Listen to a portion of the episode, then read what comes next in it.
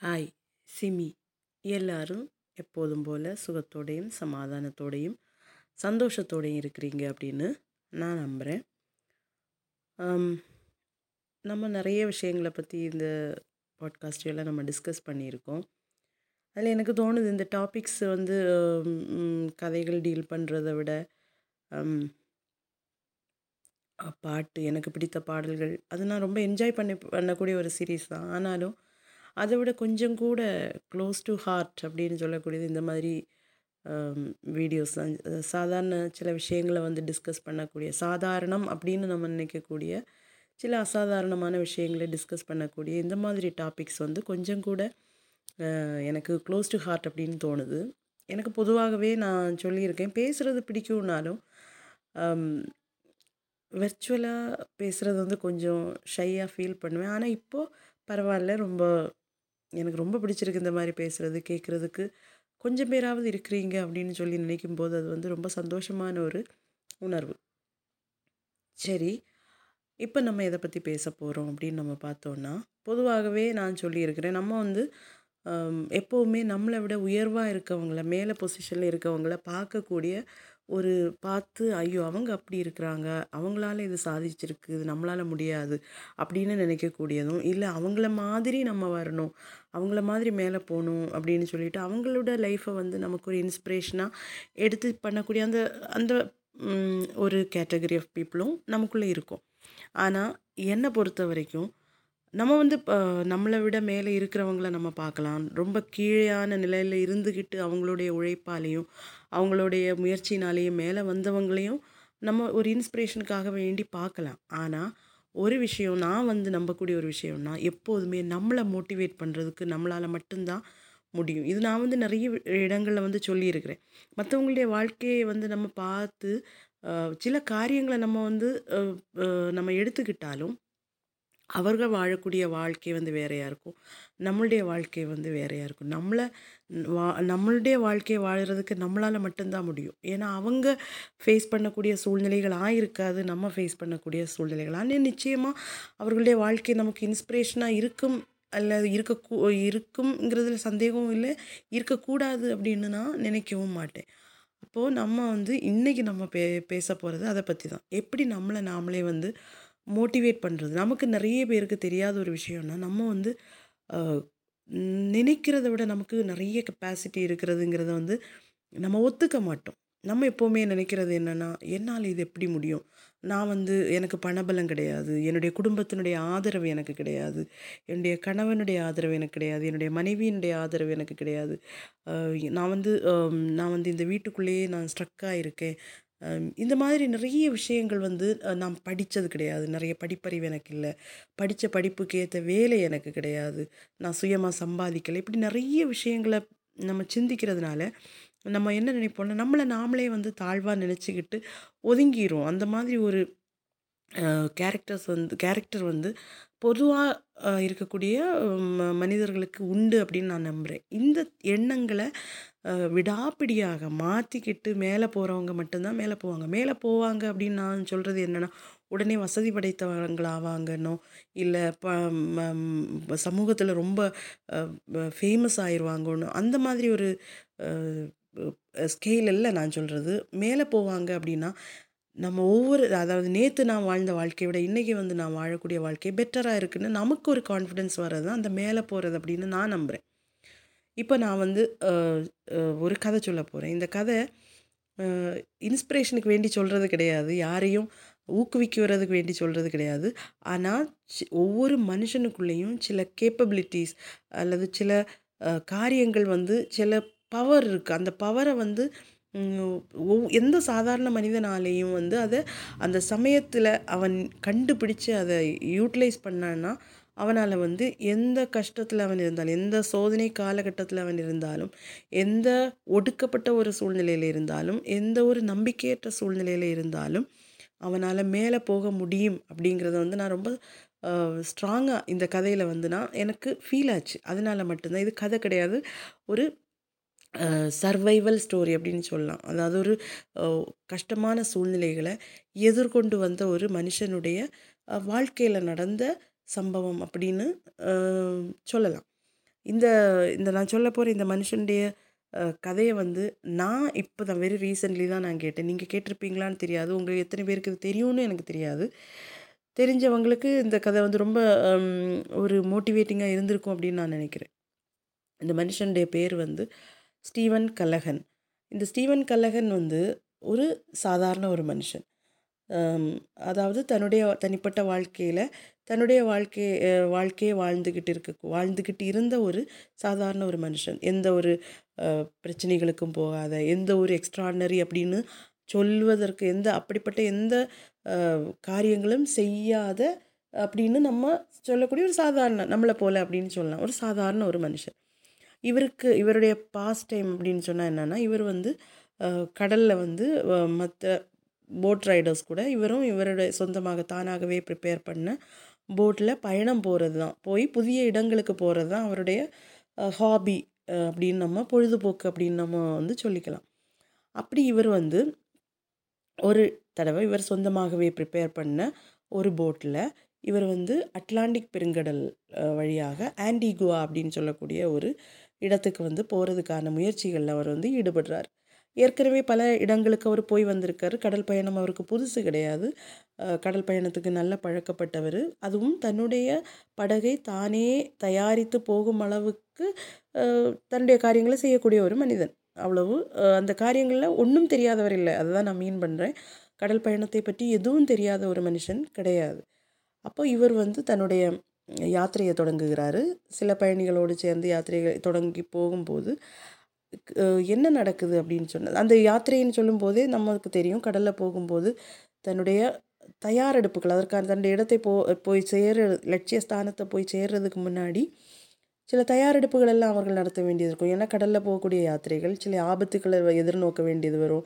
காலநிலை மாற்றங்கள் இல்லை எதிர்பாராத தடைகள் இதெல்லாம் எதிர்பார்த்துக்கிட்டே தான் இருந்தார் இருந்ததுனால அவர் வந்து அவர் அந்த தன்னுடைய தன்னுடைய வழி வழியிலே தனக்கு வேண்டிய உணவு வகைகள் தண்ணீர் மருந்துகள் இந்த ஃப்ளையர்ஸ் ஃப்ளையர்ஸ்னால் தெரியுமா? சில ஆபத்து கட்டங்களில் மாட்டும்போது இந்த கொளுத்தி விடுவாங்க.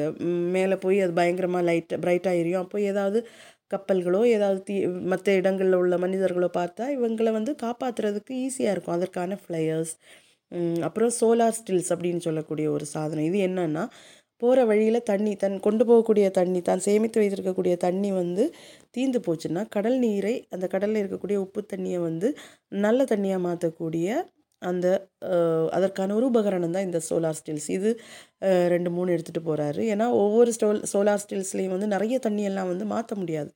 அதுவும் அவர் அவருடைய கணக்கு படி. அவர் என்ன கணக்கு பண்ணுறாருன்னா அவர் அனுபவம் உள்ள நான் ஏற்கனவே சொன்னேன் அவர் அனுபவம் உள்ள ஒரு கடல் பயணி. அதனால அவருக்கு தெரியும் ஆன்டிகுவா அப்படிங்கிற இந்த இடத்தை போய் சேர்றதுக்கு காலநிலைகள் எல்லாம் ஒத்துழைத்தா ஒரு பதினான்கு முதல் பதினெட்டு நாட்களுக்குள்ளே போய் கடல் மார்க்கமாக போய் சேர முடியும். தன்னுடைய படகுல போய் சேர முடியும் அப்படிங்கிறது வந்து அவருடைய கணக்கு. அதனால் அதற்கு ஏற்ற அவ்வளோ நாளைக்கு எவ்வளோ ஃபுட் வேணுமோ தண்ணி வேணுமோ மருந்துகள் ஃபஸ்ட் எய்ட் பாக்ஸ் அது எல்லாமே அவர் வந்து எடுத்துக்கிட்டு அவர் கடல் மார்க்கமாக யாத்திரை தன்னுடைய படகுல வந்து யாத்திரை போகிறாரு கடல்லே ஒரு முன்னெச்சரிக்கை நடவடிக்கையாக ஒரு லைஃப் போட்டு வந்து ஒரு சின்ன லைஃப் போட்டும் வச்சுருக்காரு. இப்படி போயிட்டு இருக்கும்போது ஒரு நான்காவதோ ஐந்தாவதோ நாள் அவருடைய கடலில் அவருடைய கடலில் அவரை வந்து போயிட்டுருக்கும்போது அவருடைய படகினுடைய அடிப்பகுதியில் ஏதோ ஒரு பொருள் ஏதோ ஒரு அன்னோன் ஆப்ஜெக்ட் அது வெயிலா இல்லை வேறு ஏதாவது மண் இப்போவும் அவருக்கு தெரியல. அந்த பொருள் வந்து இடிச்சிட்டு போ போகுது. போகும்போது காலையில் அவர் எழும்பி பார்க்கும்போது வந்து அவர் எதிர்பார்த்ததை விட அதிகப்படியான டேமேஜ் வந்து படகுக்கு உண்டாயிருக்கு. அப்போ அந்த படகு வந்து அடுத்து தொடர்ந்த யாத்திரைக்கு வந்து அது பிரயோஜனப்படும் என்று அவருக்கு தோணலை. ஏன்னா கரையில் வந்து அதை சரி பண்ணுறதுக்குள்ளே டைம் கிடையாது. அந்த அந்த மாதிரி ஒரு தூரத்தில் இல்லை. கிட்டத்தட்ட நான்கு ஐந்து நாட்கள் தாண்டின பிறகு நடக்கக்கூடிய சம்பவம் இது. அப்போ அவர் என்ன பண்ணுறாருன்னா அவருடைய படகுல வந்து தண்ணி மூழ்க ஆரம்பிக்குது. அப்போ அவர் என்ன பண்ணுறாருன்னா தன்னுடைய தன்னுடைய இனி இந்த படகுல வந்து யாத்திரையை செய்ய முடியாது என்ற கட்டத்தில் அவர் வந்து அந்த லைஃப் போட்டை எடுத்துக்கிட்டு அந்த தன்னுடைய உணவு அந்த போட்டில் தனக்கு தான் எடுத்து வைத்திருந்த உணவு ஃபஸ்ட் எய்ட் பாக்ஸு அப்புறமா தண்ணி இந்த சோலார் ஸ்டில்ஸ் ரெண்டு மூணு சோலார் ஸ்டில்ஸ் இதெல்லாம் எடுத்துக்கிட்டு அவர் என்ன பண்ணுறாருன்னு அந்த ஃப்ளையர்ஸ் இதெல்லாம் எடுத்துக்கிட்டு அந்த லைஃப் போட்டில் யாத்திரை செய்கிறார் யாத்திரையை தொடர்கிறார். இந்த லைஃப் போட்டில் யாத்திரை செய்யும்போது அதில் பெரிய ஒரு டிஸ்அட்வான்டேஜ் அப்படின்னு என்ன சொல்லணும்னா இந்த லைஃப் போட்டுக்கு வந்து துடுப்பு கிடையாது. அது காற்றினுடைய ப போக்கில் தான் அது வந்து பயணம் செய்து தான் போய் லட்சியஸ்தானத்தை அடையணும். அப்போ இந்த இப்போதைக்கு அப்- இப்போது அவர் அவருடைய கணக்கீட்டின்படி அவர் போட்டில் போயிருந்தாருன்னா பதினெட்டு நாட்கள் பதினான்கு முதல் பதினெட்டு நாட்களுக்குள்ளே அவர் ஆன்டிகுவாவை போய் அடைந்திருப்பார். ஆனால் இப்போது படகு போயிருச்சு இவர் அந்த லைஃப் போட்டில் போகிறாரு அதில் வேறு எந்த நவீனமான எந்த க- உபகரணங்களோ மோட்டார் போன்ற எந்த காரியங்களும் கிடையாது. காற்றினுடைய திசையில் தான் தன்னுடைய பயணம் வந்து இனி தொடரணும் அப்படிங்கிறது தான் அவருடைய அஹ், முன் காணக்கூடிய ஒரே வழி.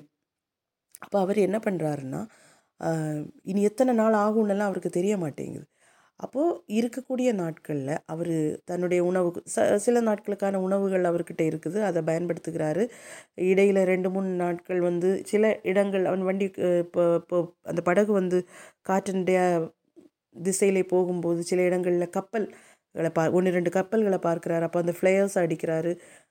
யாராவது காப்பாற்ற வருவாங்க அப்படின்னு நினைக்கிறாரு. ஹெலிகாப்டர்களை பார்க்கும்போது ஃப்ளையர்ஸ் அடிக்கிறாரு. ஆனால் அது ஒன்றுமே நடக்கலை. அப்படி கிட்டத்தட்ட பத்து பதினைந்து நாட்கள் வந்து இந்த பயணம் வந்து அப்படியே நடக்குது. போக போக நமக்கு தெரியும் நடுக்கடல் யாருமே ஆதரவுக்கு இல்லை. பேச்சு துணைக்கு ஆள் கிடையாது.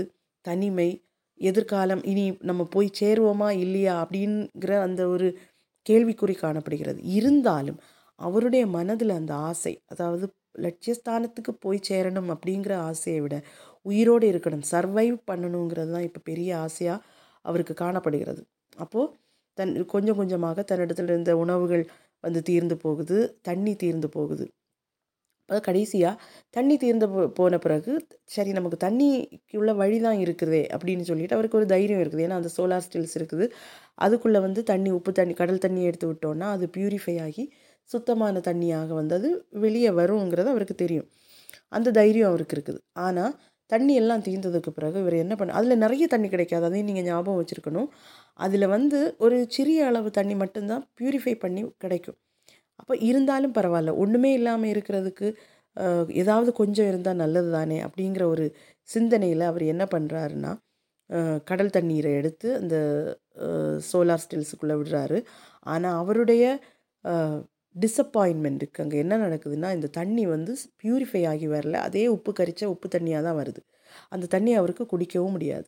கடைசியில் வேறு என்ன பண்ணுறதுன்னு தெரியல. அப்போது நமக்கு எப்போவுமே அப்படி தான் நம்ம மனிதர்களுக்கு வாழணும். இல்லைன்னா அந்த சூழ்நிலையை எதிர்கொள்ளணுங்கிற ஒரு ஒரு சிந்தனை நமக்குள்ளே இருந்த என்னன்னா நம் இருந்துன்னா நம்ம என்ன பண்ணுறோம்னா கையில் இருக்கிற ரிசோர்ஸஸை வச்சுட்டு நம்ம சர்வை பண்ண பார்ப்போம். அது பேசிக் ஹியூமன் இன்ஸ்டிங் பேஸ் பேசிக்கான ஹியூமன் இன்ஸ்டிங் மட்டும் இல்லை அது எல்லா ஜீவன்களுக்கும் உரிய ஒரு இது. அதாவது சூழ்நிலையை கடந்து அந்த சூழ்நிலையை ஓவர் கம் பண்ணி எவ்வளோ மோசமான சூழ்நிலையாக இருந்தாலும் அதை ஓவர் கம் பண்ணக்கூடிய முயற்சிகளில் ஈடுபடக்கூடிய அந்த மனுஷ சகஜமான அந்த உணர்வு அவருக்கும் இருந்தது. அப்போ அவர் என்ன பண்ணுறாருன்னா அவரிடத்துல ரெண்டு மூன்று சோலார் ஸ்டில்ஸ் ஸ்டில்ஸ் இருந்தது. அதில் ஒன்று அவர் எடுக்கிறாரு எடுத்து தன்னுடைய கையில் இருந்த சில உபகரணங்களை பயன்படுத்தி அதை திறக்கிறாரு. திறந்து அதனுடைய எப்படி அது ஒர்க் ஆகுது அப்படிங்கிறத வந்து கண்டுபிடிக்கிறாரு. ஏன் தன்னிடத்தில் இருந்த சோலார் ஸ்டில் ஒர்க் ஆகலை அப்படிங்கிறதையும் அவர் வந்து கண்டுபிடிக்கிறாரு. கண்டுபிடிச்சதுக்கப்புறம் இந்த திறந்து பார்த்ததை தவிர இன்னொன்றும் அவர்கிட்ட இருந்து ஒன்று ரெண்டு இருந்தது இல்லையா? அதை வச்சு அவர் என்ன பண்ணுறாருன்னா தண்ணியை ப்யூரிஃபை பண்ண ஆரம்பிக்கிறார். இப்போது அவருக்கு அவருடைய சந்தோஷம் அவர் சந்தோஷப்படுறாரு. ஏன்னா அந்த தண்ணி வந்து பியூரிஃபை ஆகி சுத்த தண்ணி கிடைக்குது. ஆனாலும் நம்ம இங்கே நினைக்க வேண்டிய ஒரு காரியம் உண்டு. அவர் இருக்கிறது நடுக்கடலில். கிராமத்தையோ நகரத்தையோ துறைமுகத்தையோ விட்டு ரொம்ப தூரத்தில் இருக்கார். மனுஷன்கள் எங்கேயுமே இல்லை. சுற்றி கடல்வாழ் உயிரினங்களும் தண்ணியும் வானத்தில் ராத்திரியான நட்சத்திரங்களும் காற்றும் மட்டும்தான் அவரை சூழ்ந்திருக்குது. அவருக்கு அவர் மட்டும்தான். அப்படிப்பட்ட ஒரு சூழ்நிலையில இருந்து பயணம் போகிறாரு. தண்ணியும் அவருக்கு தேவைக்கு மட்டும் கொஞ்சோண்டு அது அந்த தாகத்தில் தவிக்க வேண்டியது வராது. ஆனாலும் தன்னுடைய உடம்புக்கு ஹைட்ரேட் பண்ணக்கூடிய அளவுக்கான தண்ணி கிடைக்குதான்னு கேட்டால் இல்லை. ஏன்னா அவர் வந்து வெட்ட வெளியில் வெட்ட வெயிலில் அந்த கடல் நடுக்கடலில் எப்படி இருக்கும்? காலை வேளைகளில். அந்த மாதிரி ஒரு இதில் இருக்கும்போது உடம்பு வந்து நமக்கு தெரியும் ஆப்வியஸாக வந்து பயங்கரமாக டீஹைட்ரேட் ஆகும். அப்படி டீஹைட்ரேட் ஆகுது. அதற்கு சஃபிஷியண்டான தண்ணி அவருக்கு கொடுக்க முடியல. அதே மாதிரி கொஞ்ச நாள் போக போக உணவுகள் நான் ஏற்கனவே சொன்னேன் கொஞ்சமான உணவு தான் அவர்கிட்ட இருந்தது. பத்தோ பதினஞ்சோ பதினாறோ பதினேழோ நாள் சர்வை பண்ணுறதுக்கான உணவுகள் தான் அவர்கிட்ட இருக்குது. அது தீந்தும் போகுது. தீந்து போனதுக்கப்புறம் அதுக்கப்புறம் என்ன பண்ண அப்படிங்கிறது வந்து அவருக்கு தெரியல. அப்போது அவர் வந்து ஆலோசிக்கிறார் என்ன பண்ணலாம் அப்படின்னு ஆலோசிக்கும் போது தான் அவருக்கு தெரியுது. நம்ம இருக்கிறது எங்கே இருக்கிறோம்? கடலில் இருக்கிறோம். கடல்ங்கிறது என்னது? நிறைய மீன்களாலேயும் நீர்வாழ் உயிரினங்களாலேயும் சூழப்பட்ட ஒரு பகுதி. அப்போ அப்படிப்பட்ட ஒரு பகுதியில் நம்ம இருக்கும்போது ஆப்வியஸ்லி நம்ம என்ன பண்ண முடியும்? மீன்களை வந்து நமக்கு வேட்டையாட முடியும் அப்படின்னு சொல்லிட்டு இவர் என்ன பண்ணுறாரு கையில் இருந்த சில உபகரணங்களை வச்சு ஒரு ஸ்பியர் மாதிரி ஒன்று உண்டாக்குறாரு. உண்டாக்கி அதை வச்சு குறி வச்சு மீன்களை வந்து அவர் வேட்டையாட ஆரம்பிக்கிறார். முதல்ல எல்லாம் ஒன்று ரெண்டு நாட்கள் வந்து அவரால் மீன்களை பிடிக்க முடியல. ஆனால் நிரந்தரமான முயற்சிக்கு பிறகு அவரால் மீன்களை பிடிக்க முடியுது.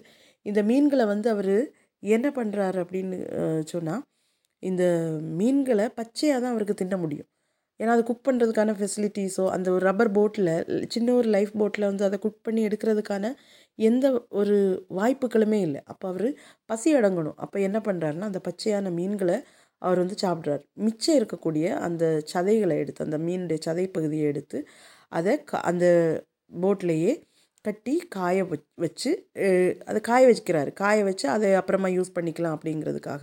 ஆனாலும் இந்த சூழ்நிலைகள் இருந்தாலும் நம்ம எப்போவுமே பச்சை மீன் சாப்பிட்டு கொஞ்சோண்டு தண்ணி குடித்து வாழ்கிறது வந்து நமக்கு ரொம்ப கஷ்டமாக இருக்கும். நம்ம அந்த ஒரு சூழ்நிலையில் இருந்தோன்னா தெரியும். நம்ம கஷ்டமாக இருக்குது. நமக்கு சர்வைவல் அப்படிங்கிறது வந்து இந்த இந்த நிலைமையை வந்து நம்ம மேற்கொண்டு தான் ஆகணுங்கிற ஒரு சூழ்நிலை இருந்ததுனால இருக்கிறதுனால நம்ம அது அந்த கஷ்டங்களை தாங்கிக்கிடுவோம். ஆனாலும் அது எவ்வளோ கடினமான ஒரு காரியம் அப்படிங்கிறது வந்து நம்ம புரிஞ்சுக்கிறதுக்கு தான் உண்டு இல்லையா? ஒவ்வொருத்தருக்கும் உணர்ந்துக்கிட முடியும். கொஞ்சோண்டு தண்ணி பச்சை மீன் அல்லது காய்ந்த பச்சை மீன் அதை நம்ம சாப்பிட்றது வந்து ரொம்ப கஷ்டமான காரியம். இதுக்கு எல்லாம் மேலே என்னென்னா அவர் ஸ்லோவாக ஸ்லோவாக ஸ்லோவாக மெதுவாக அந்த மன அழுத்தத்துக்கு ஆளாகிறார்.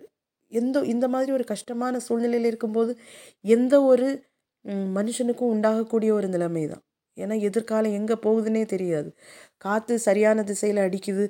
காற்று கரெக்டான திசையில் தான் நான் போக வேண்டிய இடத்துக்கு தான் போகுது அப்படிங்கிறது ஓரளவுக்கு அவருக்கு தெரியுது. ஏன்னா கடல் பயணம் செய்கிற அனுபவம் உள்ளதுனால நட்சத்திரங்களை பற்றியும் காற்றின் திசையை பற்றியும் அவருக்கு ஓரளவு அறிவு இருக்குது.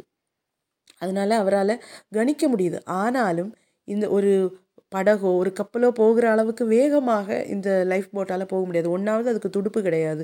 காற்று போகிற திசையில் காற்று வேகமாக வீசுச்சுன்னா காற்று அது கொஞ்சம் வேகமாக போகும். மெதுவாக வீசுகிற தருணங்களில் வந்து மெதுவாக போகும். அப்படி பல காரியங்களை தடன் ஃபேஸ் பண்ணி போகிறதுனால அவருக்கு இப்போ தெரியல எத் எத்தனை நாள் எடுக்கும் அப்படிங்கிறது தெரியல. இருபது நாள் ஆகுது இருபத்தஞ்சு நாள் ஆகுது முப்பது நாள் ஆகுது நாற்பது நாள் ஆகுது. அப்படி இருக்கும்போது ஒரு நாளைக்கு என்ன ஆகுது அப்படின்னா அவருடைய போட்டினுடைய அடிப்பகுதியில் ஒரு சுறா போன்ற ஏதோ ஒரு மீன் வந்து தாக்குகிறது. தாக்கும்போது என்ன ஆகுதுன்னா அந்த ரப்பர் போட்டினுடைய கீழ்ப்பகுதி அடிப்பகுதி வந்து கீறல் விழுது. கீறல் விழும்போது இந்த ரப்பர் போட் வந்து காற்றினால நிரப்பப்பட்ட ஒரு போட் அப்போது இந்த காற்று கொஞ்சம் கொஞ்சமாக அந்த கீறல் விழுந்த இடத்துல இடத்துலேருந்து கொஞ்சம் கொஞ்சமாக காற்று கசிந்து போக ஆரம்பிக்குது. காற்று கசியும் போது நமக்கு தெரியும் காற்று கசிந்து போச்சுதுன்னா அப்படியே விட்டோன்னா அது காற்று கசிந்து போய்க்கொண்டே இருக்கும். போயிட்டே இருந்துச்சுன்னா போட் வந்து தண்ணிக்குள்ளாடி மூழ்கி போயிடும் அவர் இடு இருக்கிறதோ நடுக்கடலில். ஆபத்துக்கு மத்தியில் இருக்கிறார். அப்போ அவர் என்ன பண்ணுறாருன்னா இதை அந்த ஓட்டையை அடைக்கிறதுக்கு என்ன பண்ணணும் அப்படின்னு அவருக்கு தெரியல. கடைசியில் அவர் நம்ம சொன்னோம்ல நம்ம கஷ்டங்களை ஃபேஸ் பண்ணும்போது வாழ்ந்து தான் ஆகணும் தப்பிச்சு தான் ஆகணும் உயிர் பிழைக்கணும் அப்படிங்கிற ஒரு ஆசை வரும்போது நம்ம எதையும் நம்ம யூஸ் பண்ணுவோம். எதையும் நம்ம நம்முடைய ரிசோர்ஸ் ஆகட்டும் நம்ம யூஸ் பண்ணுவோம். அந்த மாதிரி அவர் தன்னுடைய ஃபஸ்ட் எய்ட் பாக்ஸில் இருந்த ஒரு பேண்டேடு பேண்டேஜ் அந்த பேண்டேஜை எடுத்து என்ன பண்ணுறாருன்னா கடலுக்குள்ளே குதித்து அந்த போட்டோட அடி பாகத்தை வந்து அவர் மூடி வைக்கிறார். மூடி வச்சுட்டு மேலே வந்து தன்னிடத்தில் இருக்கிற அந்த காற்று அடிக்கக்கூடிய ஹேண்ட் பம்பை யூஸ் பண்ணி அந்த போட்டை வந்து ஃபில் பண்ண ஆரம்பிக்கிறார். ஆனால் அவருடைய கஷ்ட காலமாக என்னன்னு தெரியாது. அந்த தண்ணி அடியில் தண்ணி இருந்ததுனால அந்த போட்டு அந்த பேண்டேஜ் வந்து ஒட்டி இருக்கலை. அது வந்து உருவி போகுது. உருகி போ உருவி போகும்போது இவர் இந்த தண்ணி அகெயின் காற்று வந்து கசிஞ்சு வெளியே ஆரம்பிக்குது வெளியேற ஆரம்பிக்குது. இவர் என்ன பண்ணாருன்னா க தன்னிடத்தில் இருக்கிற ஹேண்ட் பம்பை வச்சு அந்த காற்றை ஏற்றிக்கிட்டே இருக்கிறார். ஏன்னா ஏற்ற ஏற்ற இறங்கிட்டே இருக்குது. ஆனால் ஏ நம்ம ஏற்றிக்கிட்டே இருக்கணும். இருந்தால் தான் அந்த கா அதில் அது நிற்க முடியும். இல்லைன்னா நம்ம ஏ- தண்ணியை ஏத் காற்றை ஏற்றாமல் இருந்தோன்னா அது வந்து மூழ்கி போகக்கூடிய அபாயத்தில் இருக்கிறனால அவர் கையும் உடம்பும் வலிக்க வலிக்க அவர் காற்றை அடிச்சுக்கிட்டே இருக்கார். அவர் ரொம்ப பலவீனமாக இருக்கார். நம்ம நமக்கு தெரியும் அவர் கிட்டத்தட்ட முப்பது நாற்பது நாள் நாற்பது நாட்களுக்கு மேலாக அவர் கடலில் இருக்கிறாரு. அவருக்கு அவருக்கு உணவு வந்து ரொம்ப கம்மி தண்ணி ரொம்ப கம்மி வெளி வெட்ட வெளியில் இருக்கிறாரு. அதனால டீஹைட்ரேஷன் இருக்குது பலவீனம் இருக்குது மன அழுத்தம் இருக்குது. இது எல்லாத்துக்கும் மேலே வாழ வேணும் அப்படிங்கிற ஆசையும் அவருக்கு அந்த ஒரு ஆசையும் அந்த ஒரு நம்பிக்கையும் அவருக்கு மனசுக்குள்ளே இருக்கவும் செய்யுது. கடைசியில் அவரால் அந்த ஹேண்ட் பம்ப் வச்சு அந்த ஏரை இது பண்ணவே முடியாமல் வரக்கூடிய ஒரு கட்டத்தில் ஏதாவது பண்ணி அந்த ஹோலை அடைச்சே தீரணும். ஹோல் அடைக்காமல் வேறு வழியே இல்லை அப்படிங்கிற ஒரு க கட்டத்தில் இருக்கும்போது அவர் என்ன பண்ணுறாரு அப்படின்னா என்ன என்ன வச்சு என்ன பண்ணலாம் அப்படின்னு ஒரு ஒரு வெறித்தனமான ஒரு தேடல் போட்டுக்குள்ளே தேடுறாரு. அது தோ தேடும்போது அவருடைய கையில் ஒரு ஃபோர்க் வந்து கிடைக்குது. சாப்பிட்றதுக்கு யூஸ் பண்ணக்கூடிய அந்த நைஃப் அண்ட் ஃபோர்க் இருக்கும்ல அதில் அந்த ஃபோர்க் இருக்குது.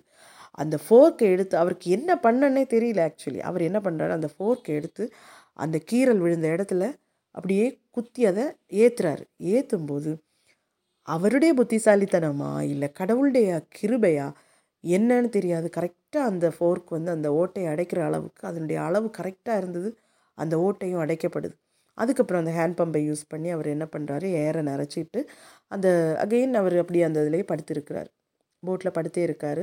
போட்டு வந்து போயிட்டே இருக்குது. இதுக்கிடையில் அவருடைய வாழ்க்கையில் அவர் வந்து நம்பிக்கை இழந்தும் போகிறாரு நிறைய நேரங்களில். எப்போ என்ன ஆபத்து வரும்னு தெரியாது. பெரிய கிளைமேட் சேஞ்சஸ் வந்துச்சுன்னா சூறாவளி பெரிய காற்றுகள் பெரிய சுறா போன்ற மீன்கள் திமிங்கலங்கள் இதெல்லாம் வந்து ஒரு தாக்குதலுக்குள்ளானால் அதுக்கிட்டே அதுக்கிட்டேருந்து தப்பி வர்றதுக்குள்ள ஆரோக்கியமோ அதற்குள்ளேருந்து தப்பி வர்றது தப்புறதுக்குள்ளே ரீசோர்ஸஸோ எதுவுமே வந்து அவருக்கு இல்லை அவர்கிட்ட இல்லை.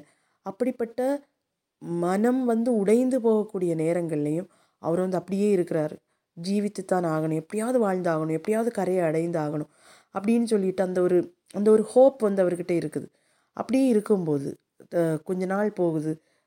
அறுபது நாள் ஆகுது எழுபது நாள் ஆகுது. இந்த இடையில உள்ள நாட்கள் இந்த கதைகள் எல்லாம் வந்து அவருடைய புஸ்தகத்தில் அவர் ரொம்ப டீட்டெயிலாக சொல்லியிருப்பார். நமக்கு வந்து அவ்வளோ டீட்டெயிலாக நம்ம நமக்கு அதெல்லாம் கெஸ் பண்ணுறதுக்குள்ளது தான் உண்டு. நம்ம நமக்கு தெரியும். ஒரு மனுஷன் இப்படிப்பட்ட ஒரு சூழ்நிலையில் வெட்டி அது ஒரு ஒண்டியாக விடப்பட்ட ஒரு சூழ்நிலை. வேறு யாரும் ஹெல்ப் பண்ணுறதுக்கு இல்லை. வேறு யாரும் அவருடைய கஷ்டங்களை தாங்கிறதுக்கோ ஷேர் பண்ணுறதுக்கோ அந்த மாதிரி எந்த ஒரு உதவியும் இல்லாமல் தனி ஆளாக இந்த உலகத்திலேயே தனித்து விடப்பட்டது போல் இருக்கக்கூடிய ஒரு மனுஷனுடைய நிலைமை நம்மளால் ஊகிக்க முடியும். அப்போது கிட்டத்தட்ட ஒரு அறுபது எழுபது நாட்கள் தாண்டி போகுது. அவருக்கு தெரியல எத்தனை நாள் தான் இரவும் பகலும் மாறி மாறி வந்து போகுது. எத்தனை நாள் ஆச்சுங்கிற கணக்கு எல்லாம் அவருக்கு வந்து மறந்து போகுது. கடைசியாக ஒரு நாள் வந்து அவர் நேரம் விடிஞ்சு பார்க்கும்போது அவருடைய கண்களில் வந்து ஒரு ஒரு நம்பிக்கை ஊட்டக்கூடிய ஒரு காட்சி தெரியுது. இந்த காட்சி என்னன்னா தூரத்தில் ஏதோ ஒரு நிலப்பரப்பு தெரிகிற மாதிரி அவருக்கு தோணுது. அவர் உடனே என்ன பண்ணுறாருன்னா அவருடைய பலவீனமான உடம்பு அவருடைய உடம்புல ஸ்ட்ரென்த் ஒன்றும் கிடையாது. அந்த பலவீனமான உடம்புகளை உடம்பை வச்சுக்கிட்டு அவர் என்ன பண்ணாருன்னா கையே துடுப்பாக வச்சுக்கிட்டு அந்த போட்டை வந்து இயக்குறாரு. போகும்போது மெதுவாக ஆனாலும் அந்த போட் வந்து அந்த அவருடைய லைஃப் போட் வந்து ஃப்ரெண்டில் முன்னோக்கி போகுது. போகும்போது அந்த நிலப்பரப்பு அப்படியே பக்கத்தில் பக்கத்தில் வருது. அவருக்கு ரொம்ப சந்தோஷமாக இருக்குது. ஆனால் அவருடைய சந்தோஷத்தை கெடுக்கும் விதமாக அவருடைய நம்பிக்கையை உடைக்கும் விதமாக அங்கே என்ன தெரியுதுன்னா பெரிய ஒரு பவளப்பாறை நிறைந்த ஒரு பகுதி அவருடைய கண்களுக்கு முன்னே தெரியுது. இந்த பவளை ப பவளப்பாறையினுடைய முனைகள் வந்து கூர்த்த முனைகளை உடையவைகளாக இது வந்து கடலுக்கு மேல் பரப்பில் தெரியுது. இப்போ அவருக்கு ரொம்ப அவருடைய நம்பிக்கையெல்லாம் விழுந்து போச்சு அப்படின்னு தான் சொல்லணும். ஏன்னா அவர் போகிறது வந்து ஒரு ரப்பர் போட்டில் நடந்து போகக்கூடிய அந்த தீவுக்கு நடந்து போகக்கூடிய தூரம் அல்ல இன்னும் நிறைய தூரம் அவர் இந்த படகுல தான் பிரயாணம் பண்ணணும். ஆனால் இந்த பிரயாணம் பண்ணுறதுக்கு இந்த பவளப்பாறை நிறைந்த அந்த ஏரியா வழி தான் அவர் போகணும். அதில் என்ன ஆபத்து இருக்குன்னா இந்த கூர்மையான முடையுடைய இந்த பவளப்பாறைகள் வந்து அந்த போட்டை வந்து அடிப்பாகத்தில் குத்திச்சுதுன்னா அது உடைந்து போகிறதுக்கான வாய்ப்புகள் வந்து ரொம்ப அதிகம். அவ்வளோ தூரம் இருக்கக்கூடிய ரொம்ப பெரிய ஒரு ஏரியா பவளப்பாறைகள் நிறைந்ததாக காணப்படுகிறது. அவருடைய நம்பிக்கை முற்றிலுமாக உடைந்து போகுது. அவருக்கு வந்து இனி மரணம்தான். இவ்வளோ நிலப்பரப்பை இவ்வளோ பக்கத்தில் பார்த்ததுக்கு பிறகு கூட என்னால் கிராஸ் ஆகி போக முடியலையே அப்படிங்கிற ஒரு விரக்தி வந்து அவருக்கு வரும்போது அவர் அந்த கட் லைஃப் போட்லேயே வந்து மயங்கி விழுந்து போகிறாரு மயங்கி விழுந்து போகிறார் அவர் அவருடைய மரணத்தை முன்னால் கண்டார் கண் முன்னால் கண்டார் அப்படின்னு தான் நம்ம சொல்லணும். ஆனால் திடீர்னு அவர் கண்ணு திறக்கும்போது கண் திறக்கிறாரு. அவருக்கு தெரியல அவருக்கு தெரியுது நான் உயிரோடு இருக்கிறேன்னு. கண் திறக்கும்போது தான் அந்த உலகத்திலேயே ரொம்ப அழகான ஒரு காட்சியை அவர் காண்கிறார். ரொம்ப அழகான காட்சிங்கிறது எப்போவுமே நம்ம சொல்லுவோம். Beauty lies in the eyes of the beholder அப்படின்னு சொல்லுவாங்க. பார்க்குறவனுடைய கண்களில் தான் அழகு இருக்குது அப்படின்னு. நம்முடைய கண்களுக்கு அழகில்லாத சில விஷயங்கள் இன்னொருவருடைய கண்ணுக்கு ரொம்ப கண்ணுக்கு ரொம்ப அழகாக இருக்கும். அதே மாதிரி தான் அவருடைய கண்கு கண்களுக்கு ரொம்ப அழகான ஒரு காட்சி தென்பட்டது. என்ன அப்படின்னு கேட்டோன்னா ஒரு மீன்பிடி படகு வந்து அவரை நோக்கி வந்து கொண்டிருக்கிறது. வாழ்க்கையில் எல்லா நம்பிக்கையும் மற்றுப்போன போன வாழ்க்கையில் இனி உயிர் வாழ முடியாது இனி நான் உயிர் வாழலை வாழக்கூடிய வாய்ப்புகளே இல்லை அப்படின்னு நினைக்கக்கூடிய ஒரு மனுஷனுடைய கண் முன்னால் தேவதைகள் மாதிரி சில மனிதர்கள் இரண்டு மனிதர்கள் வந்து அந்த போட்டில் வராங்க. வந்து இவரை தூக்கி எடுத்து இவருடைய போ இவரை அவர்களுடைய போட்டில் அவங்க போடுறாங்க. அப்போ கூட அவருக்கு நம்பிக்கை வரல. நம்பிக்கை வரலங்கிறது ஒன்று அவர் வந்து உடல் அளவுலேயும் மன அளவுலேயும் மிகவும் வந்து பலவீனமாக சோர்ந்து போயிருக்கிறார். அவருக்கு ஹாலூசினேஷன்ஸ் வருது. இந்த கடல்ல நடுக்கடலில் தனிமையாக இருக்கும்போது நிறைய ஹாலூசினேஷன்ஸ் மாயத்தோற்றங்கள் மன அழுத்தம் வருது அவருக்கு.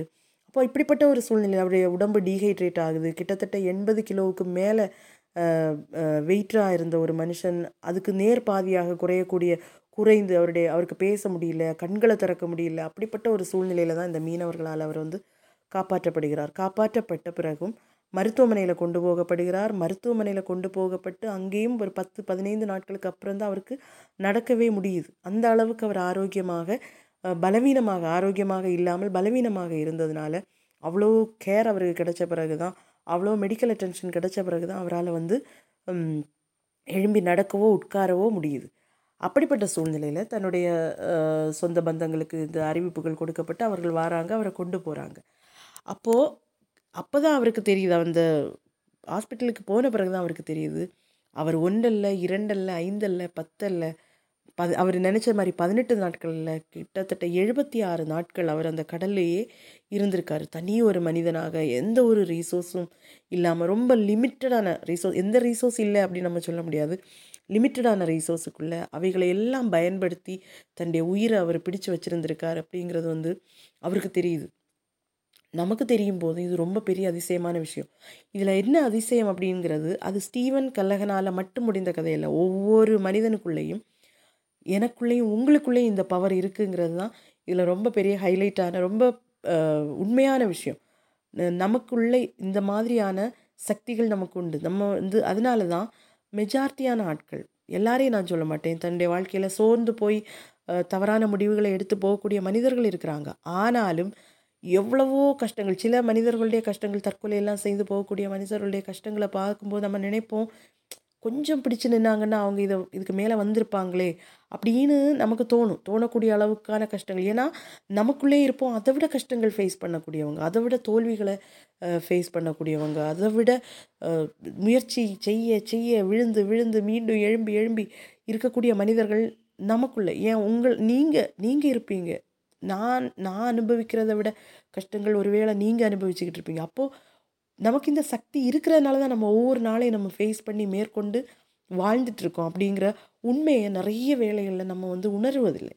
அதனால தான் நம்ம என்ன பண்ணுவோன்னா மற்றவங்களுக்கு அந்த ரிசோர்ஸ் இருந்துச்சு இல்லை அவங்க அவங்களானால தான் அவங்க வந்து இவ்வளோ உயர்வான நிலைக்கு போனாங்க என்னால் முடியாது அப்படின்னு. நினைப்போம் ஒருவேளை அவர்களை விட பெட்டரான ஒரு வாழ்க்கை நம்ம பெட்டரான ஒரு சர்வைவல் நம்ம பண்ணிகிட்ருப்போம் பெட்டரான ஒரு ம், இல்லாய்மையில் இருந்தும் இல்லாத ரிசோர்ஸுகள் எல்லாம் நம்ம பயன்படுத்தி நமக்கு கிடைக்காத வாய்ப்புகளை கிடைச்ச வாய்ப்புகளில் இருக்கக்கூடிய சின்ன நம்பிக்கைகளை கூட நம்ம பயன்படுத்தி பெட்டரான ஒரு வாழ்க்கை வாழ்ந்துட்டுருப்போம் என்ன ஒருவேளை நம்ம சமூகத்தினால் அங்கீகரிக்கப்படாமல் இருப்போம்? இல்லை சமூகத்துக்கு நம்மளை பற்றி தெரிஞ்சிருக்காது. ஏன் சில வேளை நம்முடைய வீட்டில் உள்ளவங்களுக்கே நம்ம படக்கூடிய ஸ்ட்ரகிள்ஸ் நம்ம அனுபவிக்கக்கூடிய வேதனைகள் அது அந்த வேதனைகளை தோல்விகளை எதிர்கொள்வதற்காக நம்ம போராடக்கூடிய போ போராட்டங்கள் இது ஒன்றும் அவங்களுக்கு சில வேளை புரிஞ்சிருக்காது. ஆனால் நமக்கு தெரியும். நம்ம நம்ம நமக்கு தெரியும். என்ன ஃபைட் நம்ம ஃபைட் பண்ணிகிட்ருக்கோம் என்ன பேட்டில் எந்த யுத்த களத்தில் நம்ம இருக்கோங்கிறது நமக்கு தெரியும். அப்படி இருக்க நம்ம வந்து மற்றவங்கள பார்த்து இன்ஸ்பயர் ஆகிறத விட நம்மளை பார்த்து இன்ஸ்பயர் ஆகிறது தானே நல்லது. அதுக்கு அது அதுதான் நம் அதுதான் நம்ம வந்து அந் அவ்வளோ பெரிய ஒரு விஷயத்துக்கு நம்ம எலிஜிபிள் வேறு யாரும் நம்மளை வந்து மோட்டிவேட் பண்ணுறதுக்கோ வேறு யாரும் வந்து நம்மளை இன்ஸ்பயர் பண்ணுறதுக்கோ தேவையில்லை. எந்த ஆடான விஷயங்களாக இருந்தாலும் எந்த ஒரு சாதகமற்ற சூழ்நிலையாக இருந்தாலும் அன்ஃபேவரபிளான கண்டிஷனாக இருந்தாலும் நம்ம ஸ்ட்ரகிள் பண்ணிக்கிட்டே இருக்கோம். நம்ம ஸ்ட்ரகிள் ஸ்ட்ரகிள் பண்ணிக்கிட்டே இருக்கோங்கிறது நமக்கு தெரியும். அது மற்றவங்கள நம்ம மற்றவங்க அதை அங்கீகரிக்கலை அப்படிங்கிறதுக்காக அல்லது மற்றவங்க அதை உணர்ந்துக்கிடலை அவங்களுக்கு அது தெரியலைங்கிறதுக்காக அது இல்லைன்னு ஆகாது அப்போது நம்ம எல்லாம் உணர வேண்டிய ஒரு விஷயம்னா இந்த உலகத்திலே பெரிய சர்வைவர்ஸ் நம்ம தான் பெரிய மோட்டிவேட்ஸ் நம்ம நம்மளை மோட்டிவேட் பண்ணக்கூடிய பெரிய மோட்டிவேட்டர்ஸ் நம்ம தான் நம்மளை நம்மளை இன்ஸ்பயர் கண் இன்ஸ்பயர் பண்ணக்கூடிய பண்ண வேண்டிய பெரிய இன்ஸ்பிரேஷன்ஸே நம்ம தான் அப்போது அப்படி இருக்கும்போது அதை நம்ம ரியலைஸ் பண்ணும்போது இன்னையை விட நாளைக்கு நமக்கு பெட்டராக இருக்கும். நாளை அடுத்து வரக்கூடிய தினங்கள் வந்து த பெஸ்ட்டாக இருக்கும். அப்படின்னு சொல்லிட்டு இந்த பாட்காஸ்ட்டை நினைக்கிறேன். நிறுத்துகிறேன் உங்களோட ஒப்பீனியன்ஸ் என்ன அப்படிங்கிறத நீங்கள் சொல்லுங்கள் இந்த கதை வந்து அவரை பார்த்து இன்ஸ்பயர் ஆகிறதுக்கு இல்லை இதை மாதிரி நம்மளும் போராடிக்கிட்டு இருக்கோம் அப்படிங்கிறத நீங்கள் உணரணுங்கிறதுக்காக மட்டும்தான். So see you in my other podcast and this is me C me signing off ப பாய்